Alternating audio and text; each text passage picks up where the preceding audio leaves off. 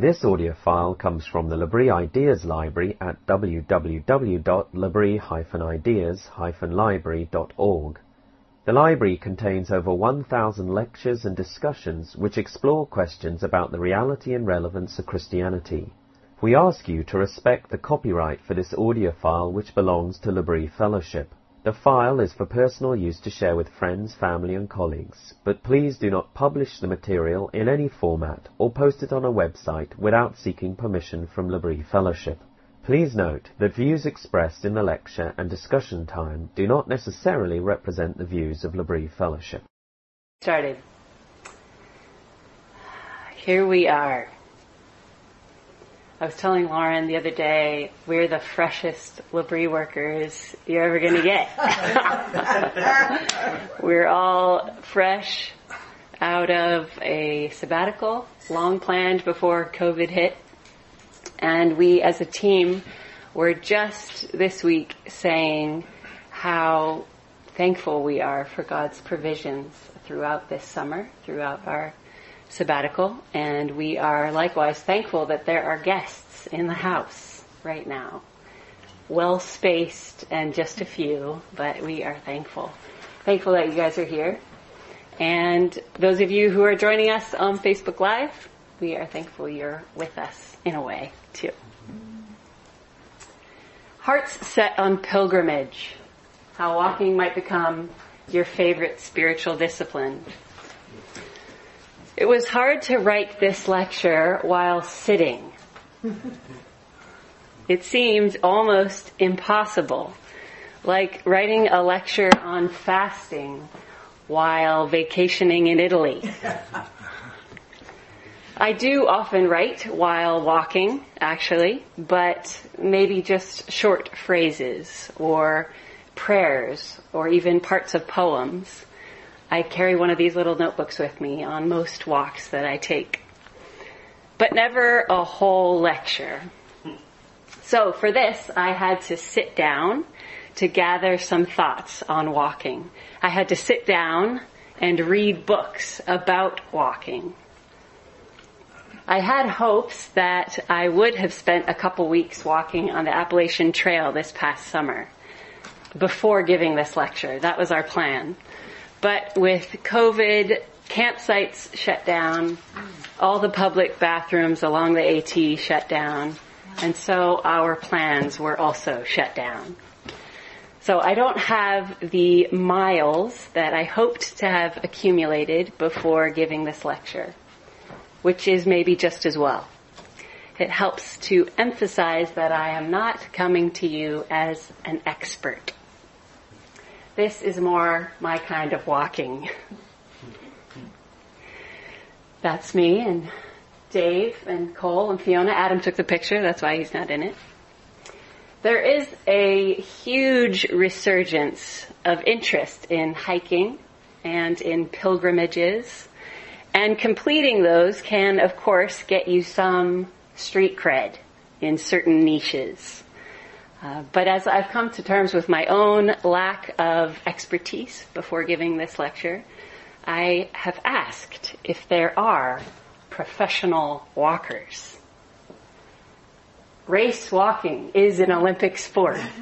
There are a lot of jokes on the internet about what it looks like to watch these people race walk, but it's amazing too what they're able to do. And I have heard of professional dog walkers, but have you heard of this guy? a few weeks ago, or sorry, a few years ago, this guy in LA started charging people to walk with them. Seven dollars uh, an hour, I thought, was his initial initial rate, and there was so much hubbub around him. He got interviewed on every major news outlet. So there are some professionals, but even given these people and their particular skills, walking doesn't really have an elite. It isn't something you think of having mastered, at least not after your first birthday. Though, people who walk early or people whose children walk early will let you know. They'll probably tell you more than once exactly when their child walked or when they did. I did learn to walk, as you can see, at about my first birthday. I don't know exactly when. I didn't walk particularly early. I don't have any sponsors for my walks around Southborough. Nobody has ever paid me to walk. I haven't completed any impressive hikes, though I have spent a considerable amount of time walking and hiking. And I did get to walk in the Alps for years oh. and loved it. That's Cole. He's a little bit younger on a walk. A few more just for fun. That's near Interlaken. That's Dave in the corner. This is near the Dent du Midi. Halfway up. We enjoy walking stories, don't we? Who here has read some memoir about a long hike or about walking? Anybody? If you've read Lord of the Rings, you've read a walking story. I've read a bunch myself. Um, and though there seems to be a revival in walking and hiking memoirs, it's not really new. Does anyone know which book begins with these words? I walked through the wilderness of this world. That's the first line in Pilgrim's oh. Progress. Published in 1678, and by the way, has never been out of print. Wow. Humans love stories about journeys on foot. So I want to tell you a walking story tonight, too. It's not a tale of surviving and thriving on the Appalachian Trail like I thought I might have for you after this summer. This story is bigger than Cheryl Strayed, bigger than the Camino de Santiago. The walk is longer than any trail John Muir blazed, and it's quite different from the walks of the Peace Pilgrim. Did you ever hear about her? The woman who walked more than 25,000 miles across the U.S. over a span of decades. I think she crossed the states seven times on foot entirely. The story I want to tell you is a story reminiscent of much Afraid's journey to the high places, or Sam and Frodo's trek to Mount Doom, and Christian's pilgrimage to the celestial city. The walking story, whoops, that I'm going to tell you is big. It's literal and metaphorical. It's the story of the human race though for my purposes, maybe we should call it the human stroll, the human walk. In the beginning of this story, we are told God walked in his garden. The garden he planted. In Genesis 3, we read that he walked in the garden in the cool of the day and he seems to be looking for his humans, as if this was their regular after dinner stroll together. He had made humans uniquely upright physiologically, and it seems he walked with them in a way that he didn't walk with the cheetahs or the vultures mm-hmm. or the jellyfish or even the bear. It seems that God wanted to walk on earth in the garden with his humans. As the animal kingdom began to quiet down and get ready for evening, and perhaps as a cool wind began to blow, the ones made uniquely in God's image, together with God himself, they walked. And maybe talked about the day. Maybe they admired the plants and animals in their line of sight Maybe God revealed some of his plans for them. Maybe Adam kept telling God about the names he'd come up with for giraffes or blobfish. we don't know. We don't know much about these walks, but listen to these words from Mark Buchanan in his new book, God Walk. He says about these early walks, it was all good. So very good. There was night and there was day, and each new morning we rose and walked again. And then it all went tragically awry. Here, I think, is the saddest line ever written. Then the man and his wife heard the sound of the Lord God as he was walking in the garden in the cool of the day, and they hid from the Lord God. And they hid. We've been hiding ever since. Wary, skittish, hugging the shadows, wearing disguises, watching the exits. We have all become like Cain, restless wanderers, though many of us are sedentary versions of this, restless and listless both. Hiding from God, not walking with Him. That's what happens here at the beginning. And what a boiled down description of the human race without his intervention. Hiding from God, not walking with him. In the scriptures, we find many different images and analogies and metaphors to describe life as a human in God's world, whether we're enjoying his company or hiding in the bushes. These analogies, these metaphors are all true and all helpful. And I'm going to go through a few. I don't have a picture for each one. But think of this. Life as a human in the Bible, in God's world, is likened to being a sheep under the care of a shepherd. Life in the Bible is like being at a huge banquet.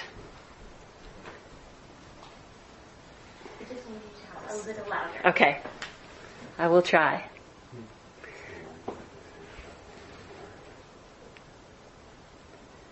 Turning up the volume. Life's like being at a huge banquet.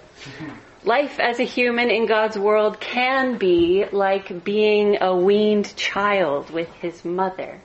I was hoping Joshua would be here for that moment. That's his favorite song. It's like being a farmer. It's like being a wife who abandons her husband. It's like a war. It's like being hungry and thirsty. It's like fishing. It's like being on a trial, being on trial, sorry, in a court case. It's like being a refugee, a barren woman, a beggar, a widow. Life in the Bible is like being a tree Life is like vapor. It's like a box of chocolates. That, that was not in the Bible. I just had to throw that in there. That's Forrest Gump. The scriptures are so full of rich metaphors and similes for our imaginations. What is it like to be a human on God's earth in relationship with Him or alternately running from Him? It's like all these things and more. And if you know your Bibles at all, you know I barely touched on all the analogies that explain and express what it's like to be alive and to know and be known by God. In fact, it can be an interesting endeavor to come up with one yourself. What would you say life is like, even now? Is it like a pressure cooker? Is it like being in a small boat in a big storm? Is it like being in a circus? Like being in a wide open, spacious place? Anybody have one that comes to mind you want to say?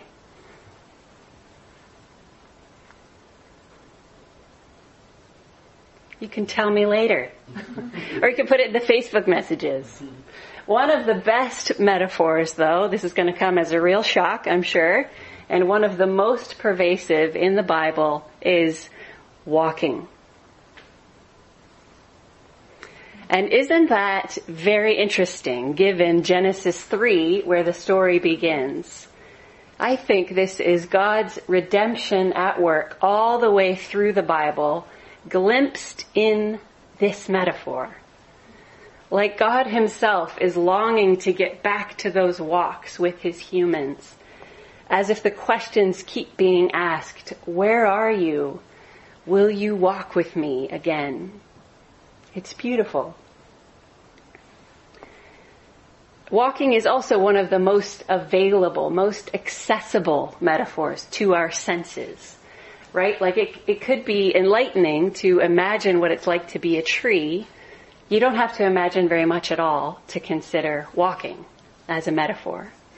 No matter our age, our country of origin, our financial situation, our education, our race, our gender, even the era in which we live, walking has remained pretty much the same. That's what I mean by it being available, accessible. And no wonder walking is one of the primary ways we as humans have come to express unity and common purpose. We walk for life. We walk-a-thon for all sorts of causes, for the ending of diseases. We march in cities, across bridges and campuses. We march on our capital. Sometimes I think these kinds of walks are something of an admission that we don't know what to do. Granted, we are sometimes practically raising money or awareness, but it's like we know things need to change, we know we want to be a part of that change, so we just get moving, literally, physically. We walk.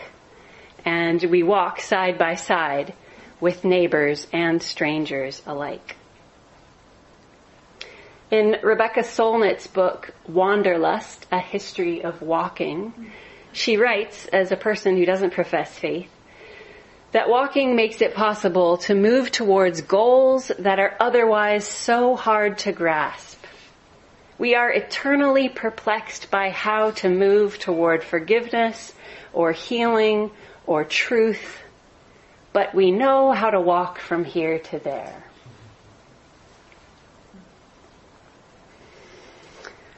I decided this past summer to study the book of Proverbs mostly because I have two teenage sons and the book explicitly says, my son, my son, and I have been hungry for parenting wisdom. It of course also applies to young women and to older women like myself. The way I tend to read the Bible is seasonal. Whether it's following the natural season or the church season, I will set a goal for myself to say, read the minor prophets during Lent, or the Gospels during Advent, or I'll spend winter in the Psalms, or like this past summer, I spent it in Proverbs. There are 31 chapters in Proverbs, so it lends itself to being read within a month. And I just decided when I got to the end of the month, I'd go back to the beginning and start again, a chapter a day. So I read it through several times. And I'm still, I'm still reading Proverbs. I will admit that I used to think of Proverbs as a collection of maybe random sayings. Wisdom sayings, for sure, but I haven't had much of a sense of how or why they're organized as they are. I am beginning to see that these sayings are indeed masterfully set beside each other. In fact, I keep in my mind um, an image very similar to those walkers I just described. Neighbors and strangers alike. The Proverbs feel similar to me in that way. Sometimes the organization is clear and readily makes sense, but then other times you think, now, why are these two next to each other? So even given those questions of mine and questions that you might encounter too if you take to reading the Proverbs, I am finding wisdom at work in this book and in myself as I walk with these collected sayings for a season. One of the simplest tools for realizing these kinds of things, like the organization that's going on in a book of the Bible, is simply to look for repetition and practice repetition too. Read it more than once. I've said it before in teaching on the Bible, and I have a feeling I'm going to keep saying this. If the author took the pains to repeat something, you want to pay attention. Remember how the scriptures were first written down. There wasn't extra space to fill in with needless repetitions. There is a purpose to every repetition. Repetition, pay attention. Repetition, pay attention. I just keep simple things like that in my mind when I'm reading the Bible. So while reading Proverbs this summer, I quickly found this dynamic image of walking, paths, ways, steps, and feet are repeated and repeated and repeated. Now, about a year ago, I did a lecture on the image of God's hands through the Bible. And before that, I did a lecture on eyesight in the Bible. So I think I might be more and more attuned to every body word that I find in the scriptures, which is fine. I love it. But this repetition of, of roads and paths and ways became in my imagination as I read through Proverbs this sort of mega metaphor stretching over the whole book of Proverbs. It's not in every single corner, but it is pervasive enough to be called a theme, for sure. It's like it was writ large across the book in my mind. According to Proverbs, this is what it's like to be human, to be on a walk. You are going somewhere in the book of Proverbs, in your body, with your body. You're not alone. There are other walkers. There are multiple roads. There are people talking and yelling. There are dangers and snares, invitations to get off the path, encouragements to persevere. There's rough terrain, hills, valleys. There are rewards, shelters, scenery changes, companions change, God is with you on the road. All of this happens in Proverbs.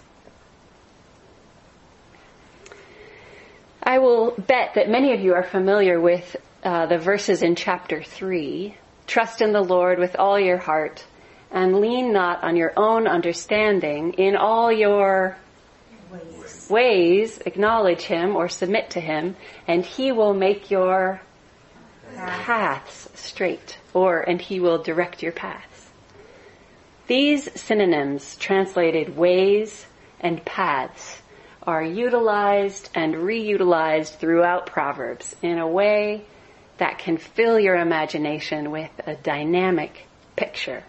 Here are a few.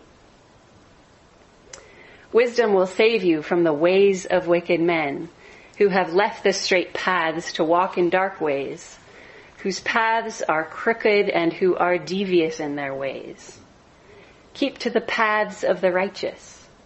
Blessed are those who find wisdom, who is personified as a woman. It goes on to say, her ways are pleasant ways, and all her paths are peace. My son, I instruct you in the way of wisdom and lead you along straight paths. When you walk, your steps will not be hampered. When you run, you will not stumble. There is a way that appears to be right, but in the end, it leads to death. Stern discipline awaits anyone who leaves the path. The one who hates correction will die. Do not set foot on the path of the wicked or walk in the way of evildoers. Avoid it. Do not travel on it. Turn from it and go on your way. Wisdom says, leave your simple ways and you will live. Walk in the way of insight. Whoever walks in integrity walks securely, but whoever takes crooked paths will be found out. A person's steps are directed by the Lord. How then can anyone understand their own way? Listen, my son, and be wise. Set your heart on the right path and then one we memorized as a family this summer on one of our day hikes on the Appalachian Trail.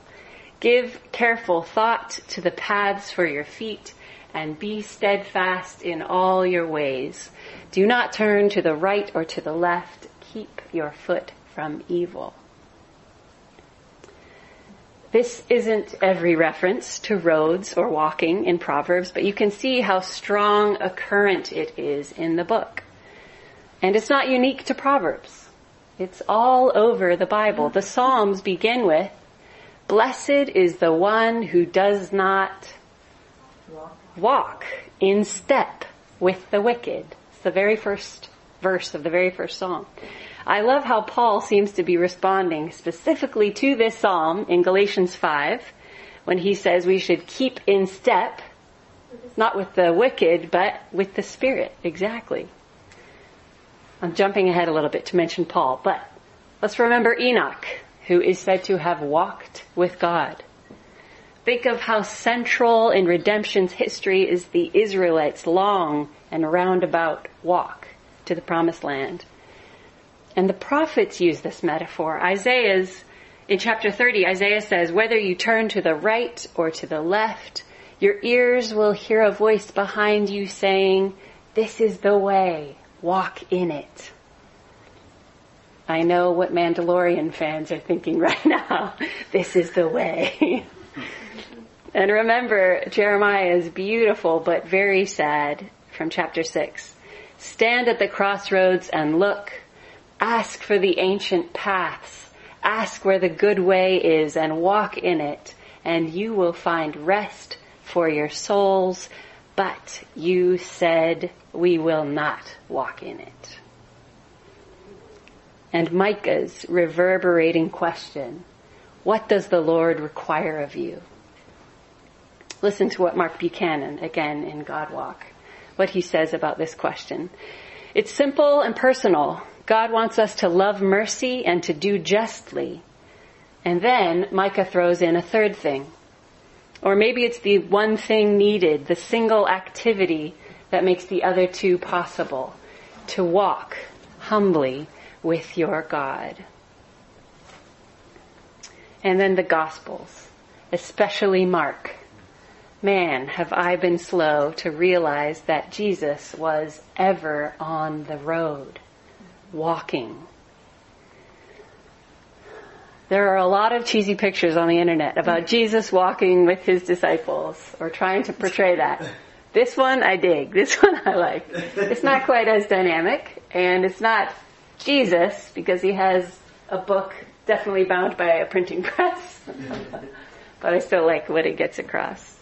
If Jesus had access to a Tesla or the commuter rail or a jet or even a chariot of his own, would that have been his preferred mode of transportation?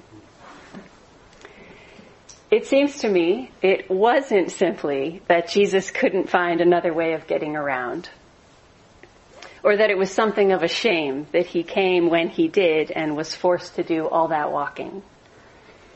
Rather, I see Jesus intentionally embodying walking those ancient paths that Jeremiah spoke of. Jesus took up those garden walks with his father, but he didn't rebel and didn't hide. Jesus walked with God like Enoch he walked humbly like Micah commanded. Jesus rewalked Israel's pilgrimage in the wilderness to the promised land.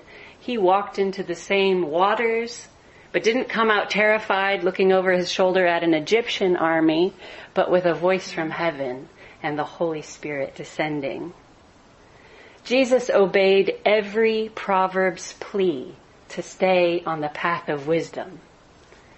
As one who had no place to lay his head, he took on the march of the exiles, all the while beckoning Israel to come back, to come home to Yahweh.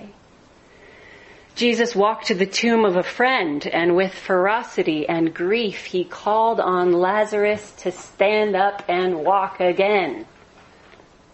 He carried all of this and more physically in his very muscle and bone. He carried it through the towns and deserts of Galilee, of Judea, to a well in Samaria, through the streets of Jerusalem, up the hill to Golgotha. Harkening back to Abraham and Isaac, he walked the last mountaintop to the final altar. Jesus walked, y'all. And invited people to follow him. He still invites you and me to follow him. If you've ever been a part of a Stations of the Cross event or prayer time, it is an attempt to get ourselves into a walk with Jesus.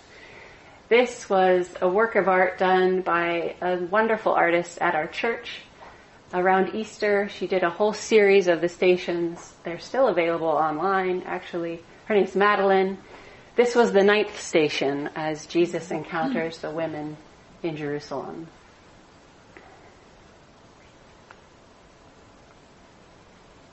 Stations of the Cross, they can be a powerful remembering and a kind of reenacting of his steps. Jesus walked, literally. His walking also fulfilled ancient walks. And he also used walk to mean a way of life, much like Proverbs. Listen to what he said in John 8. I am the light of the world. Whoever follows me will never walk in darkness, which is a total throwback to Proverbs. The paths are always dark and light. Will never walk in darkness, but will have the light of life. Now, I know some Christians are tired of the metaphor, tired of phrases like your walk with God, or walking the walk, or your Christian walk. These phrases can feel like Christianese, like vernacular only for the initiated and inconceivable to the outsider. But this metaphor abounds in the scriptures. I don't know how we're going to get away from it. I'm not sure we should. And it's not only pervasive in the Bible, it's beautiful. And I hope to help you see something of that tonight. This metaphor is healthy and helpful. It's winsome and it's challenging. If you are annoyed with those phrases, maybe you could switch it up a little and talk about counting your steps with Jesus. I don't know. this is what people do when they talk about a journey or a path, I think. We could even try to get back to what early Christianity was called. The way. This way was recognized as a new path, but treading ancient territory. Jesus charged his followers to go, to take the good news to their neighbors and beyond their own town. It was a call to movement, to getting out there, to going someplace new, and it was, of course, also a new way of life. Many New Testament authors continued to use these words, walk, way, path, steps, to describe life in Christ. In Romans 6 and Romans 13, we hear about walking in newness of life. Let us walk as in the daytime. Now, I have been reading the NIV for the past five or six years. I really like the NIV for the most part, but I don't care for what they do with these. They turn them and others into uh, let us live as in the daytime, live in newness of life, which I think is sad. It's the same word that's used when Jesus tells some paralyzed people to stand up and walk. It's a very bodily word. It's not to be abstracted into just living life. So I don't love that about the NIV, but the words that are there are really walk in newness of life. Let us walk as in the daytime. In Ephesians 4, walk in the way of love. Colossians 1, Colossians 2, 1 Thessalonians 4, 1 Peter 2, follow in his steps. First John, Second John, and as I already read from Galatians 5, walk by the Spirit, keep in step with the Spirit. So, hopefully, move a little closer, maybe. Move a little closer. Yeah. You can't hear me? Yeah, that's what you're saying. Even closer if you can. I'm gonna wreck Dick and Marty's view, I think. I'll try to be a little louder. So, hopefully you believe me by now. Sorry, Nate, if you can't see. um, that walking is all over the Bible. and hopefully you're with me that it is a rich metaphor at work throughout the scriptures. So what about its literal working out for us? What about taking actual walks where we lace up our, or slip on our shoes, where we start swinging our legs and our arms, filling our lungs, attuning our eyes to the light and to ongoing, oncoming traffic or dogs off leashes. Walking in the literal kind of way is so ordinary, so necessary. Once the big ta-da of our first steps, no one ever really pays attention to how good of a walker you are. Even though, compared to other mammals, our walking capabilities come slowly and painfully. I just read, this really made me laugh today, a study that, that was over decades that said even 12 to 19 month old humans average 17 falls per hour. However, a foal, a newborn horse, typically walks within 90 minutes of being born. Baby giraffes, between 30 and 60 minutes. Iguanas can run as soon as they hatch. And wildebeests walk within minutes of their birth, as do pigs, alpacas, and camels. It takes humans a year, about, unless you're really unique. Our stacked spines, big brains, and dangly arms are pretty hard to manage. But the physical act of walking is considered basic to living a human life. If someone never starts walking, big questions start being asked. Examinations, tests, inquiries. You cannot just go on crawling for your whole life long. It doesn't work that way. And when someone loses the ability to walk, it is a huge loss. We all recognize that. We know that to walk is somehow connected to being human while Ariel is beautiful as a mermaid. How happy are you when she finally gets her legs and wiggles her toes? Literal walking is a wonderful gift from God. And it's not just fun, it's not just good exercise. Check out this quote from Dr. J.E. Manson from Harvard Medical School. She says, if there was a pill that people could take that would nearly cut in half the risk of stroke, diabetes, heart disease, reduce the risk of cognitive decline, depression, reduce stress, improve emotional well-being. Everyone would be clamoring to take it. It would be flying off the shelf. But that pill, that magic potion, really is available to everyone in the form of 30 minutes a day of brisk walking. Aside from this impressive list of health benefits, walking is also a good teacher. And this is why I both practice and recommend it as a spiritual discipline. Listen to this rather lengthy quote from Mark Buchanan, again in his book, God Walk. Moving at the speed of your soul is the subtitle. It's long, but it's worth hearing. The seed of this book was annoyance or grief or something in between. I was annoyed or grieved or whatever it is that lies between that many spiritual traditions have a corresponding physical discipline and Christianity has none. Hinduism has yoga. Taoism has Tai Chi. Shintoism has karate. Buddhism has Kung Fu. Confucianism has Hapkido, Sikhism has Gatka, Christianity has nothing. this is odd. The very core of Christian faith is incarnation.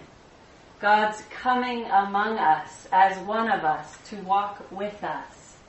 Incarnation is Christianity's flesh and blood, and every part of Christian faith seeks embodiment, a way of being lived out here now in person.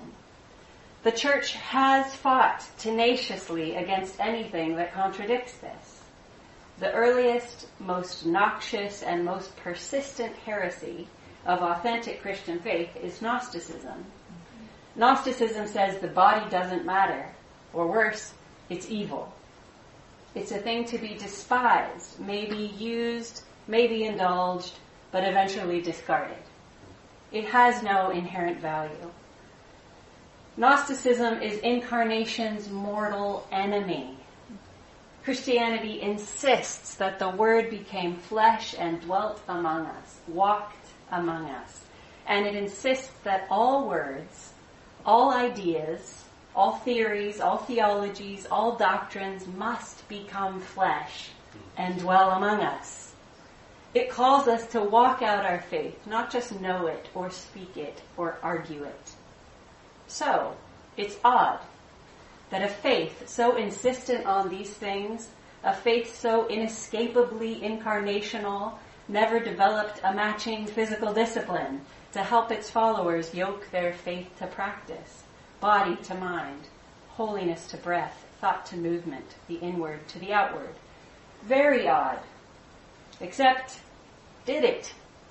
Did Christian faith have a hmm. corresponding physical discipline, then lost it? That's what I'm going to argue here. And I'm going to argue that this discipline is the oldest and simplest practice around.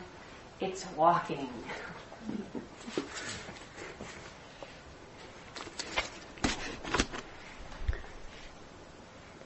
Did you just move the camera and then I moved again? Sorry.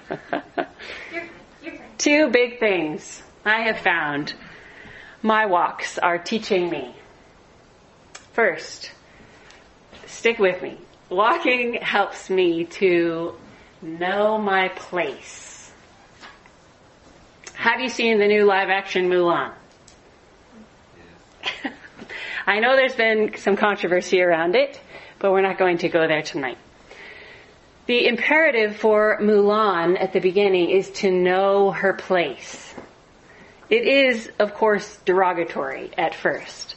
Her place is as a woman in ancient China, in the home, married advantageously, all dolled up in makeup and very restrictive clothing, serving tea and not making a ruckus. Invisible is what the town matchmaker says she needs to be. But as her true gifts become apparent and embarrassing to her family, she finds that her place is as a warrior in the army of the emperor. So knowing her place transforms as the story unfolds. At first it's meant to contain her, to keep her in her place. But by the end, she defies societal norms and her family's expectations. I'm giving it all away, but you probably know the story. I think she even defies the law technically, but she finds her place and that is celebrated, though it's changed. The phrase has changed a lot at that point. Walking can do something like this.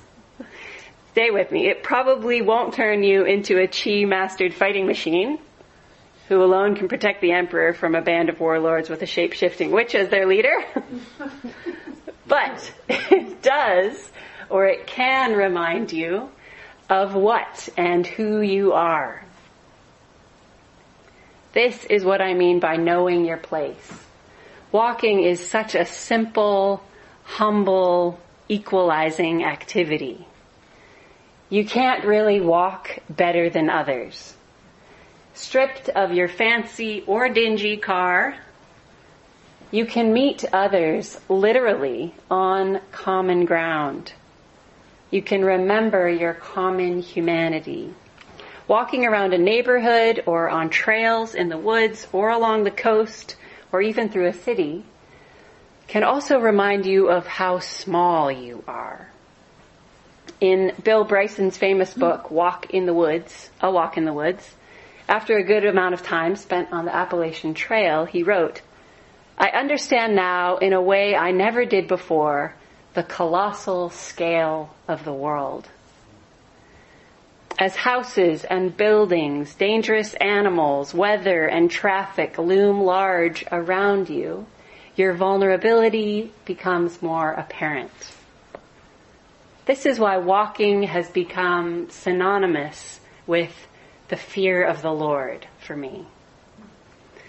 My husband, Dave, will be speaking more on the fear of the Lord next Friday night, so I'm not going to say too much here, but simply put, the fear of the Lord is about knowing your place. It's not derogatory or belittling, it's realistic. It's about having a sane and appropriate sense of who we are and who we are not. We are not God. We are not invincible. We are destructible, vulnerable. We are weak in the grand scheme of things and small. Break a toe, get nicked by a passing car, feel the mosquitoes descend as the sun goes down. All of these things can easily happen on a walk. And we are forced to reckon with how far we can actually travel on our own. It's not very far. How in need we are, how puny our reserves. Walking gives you perspective. It helps you remember how big the earth is, how out of our control life is, and it can work to humble you. This is the right posture before God, humbled. That's why walking is so much like the fear of the Lord. It helps you know your place, but in that, it also dignifies you. We're not meant to be invisible like Mulan was encouraged to be. It's not about recognizing, it's not only about recognizing your smallness in knowing your place before God. It's also knowing you're not nothing because you're small and vulnerable to thunderstorms and falling trees and speeding transport trucks. Each one of us is made in the image of God. We walk upright, uniquely in creation. Do you know how fantastic the design of our bodies is just to enable us to walk? 100 million neurons coordinate to get up from a seated position. Your feet alone have 26 bones, 33 articulations, which is something like joints, I found out, 111 ligaments, and over 20 muscles. Just straightening your spine and walking gives you a sense of being crowned with glory and honor, being invited to walk with God. This is also fear of the Lord. It's not making too much of yourself or too little. There's another kind of knowing your place, obviously, that walking helps you find. Walking helps you to get to know your place to get familiar with the plants that grow indigenously, the creatures that live in your rock wall or under your grass. Helps you get to know your neighbors, their pets, the change of the seasons, which tree starts to turn first in the fall, whose dogs are friendly, when the ticks are at their worst, where that pernicious patch of poison ivy is, What's the name of that kind of butterfly that you keep seeing on the edge of the forest? How the sun peeks through that one empty lot at a certain time of day. Who has what political sign in their yard? Who keeps a garden? Who pays a landscaping service? And on and on it could go. This is the kind of knowing your place that walking also teaches you. It literally places you. The second thing, and finally, walking helps me to know my pace. See how they rhyme? Know your place, know your pace. I like that kind of thing. Although walking is humbling in general, it's also humbling to feel like I'm shouting at all of you. I'm sorry. it is also particularly humbling when we experience in our bodies the speed at which we can travel without the help of an engine. at a walking pace, it's about three miles per hour. When we walk or we meander down the road, down the path, we are moving at something more like the speed of our souls, as Buchanan puts it. Things unfold slowly in life. It takes time to get to a new place internally, relationally, spiritually, and walking can help you embody this reality. It can help you to remember that there's no such thing as sudden Christ-likeness, as Dallas Willard puts it. God seems to work at something more akin to agricultural time or child rearing time. He seems to work at walking speed. A Japanese pastor named Kosuke Koyama titled his book Three Mile an Hour God. this is one of our major beefs in the life of faith. Why won't God just hurry up and fill in the blank, right? Bring me a spouse. Free me from this addiction. Change my child's heart. Take away my anger. Help me forgive. Get me that dream job. Bring me a bosom friend. Get me my big break as an artist. And on and on it could go. We don't like God's timing. We don't like His speed. So, walking can be a healing corrective to this tendency in all of us. Watch your street as you walk along. Take note of your pace. This is more the pace of change in your life and in the world. It's more like that than the speed of an app opening or the speed of a text going through or the speed of a fast food drive through, as awesome as that is. so these two, knowing your place and knowing your pace, can turn ordinary walks into spiritual practices. You might find a scripture about the fear of the Lord, just one verse even. Write it out on a little piece of paper and take just that with you on a walk. No phone, just you and a passage about knowing your place before God meditating on it, talking with God about it. You could take note of your surroundings. You can recognize the interconnectedness of creation as you walk. You can practice gratitude as you walk. Mark Buchanan recommends in this book, I'll mention it again because it's so good. It was almost so good that when I read it I was like, yeah, he said everything I wanted to say, but he said it better. but I would strongly recommend it. At the end of each chapter, he has a literal walking recommendation, like take a walk and do this, an exercise, a practice at the end of each one. Dave and I were just talking the other night about how walking and praying, or we say we're going on a prayer walk, are some of the most powerful prayer times in our lives. Our bodies have a little something to do. It's slow. It's humble. But what a way to meet with God. Slowed down, humbled, but willing to engage, willing to move forward with your whole self. The truth is we are headed somewhere. We are all on a road. We're all on a pilgrimage.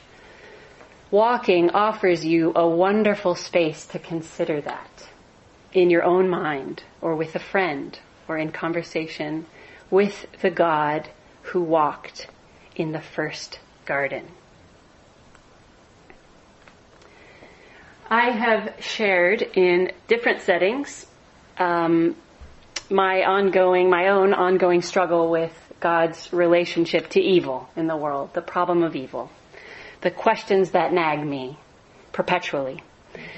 I have also shared how God has met me in those struggles and has given me hope and confidence and comfort as well as action to give myself to as I carry those questions to Him. Particularly, God has met me in a couple books. Dan Allender's To Be Told and John Stackhouse's Can God Be Trusted. Both of these books spoke to God's obvious love for the process of maturing. This was incredibly helpful for me. Or as Allender puts it, the unfolding story of a human life. Walking is another way God has met me and taught me and healed broken parts in me. And it's related to those two books because walking has given me a sense of progression, of change, of potential for growth. To practice little journeys on my walks around town or on various trails in Massachusetts, I have come to consider and trust in the bigger journey that God has me on and that He's with me in it. Jesus said that the kingdom of God is like a seed, like yeast. These things are tiny, but they can have massive effects. But it takes a while. Walking might seem like a small and simple activity, but I believe it can have massive effects. This motion, this is more the speed of growth in Christ. It's more the speed of God's work in the world. It's more the speed of the kingdom coming. So what grace to have this simple, readily available practice to be reoriented to our place before God and the pace of the kingdom come. Thank you.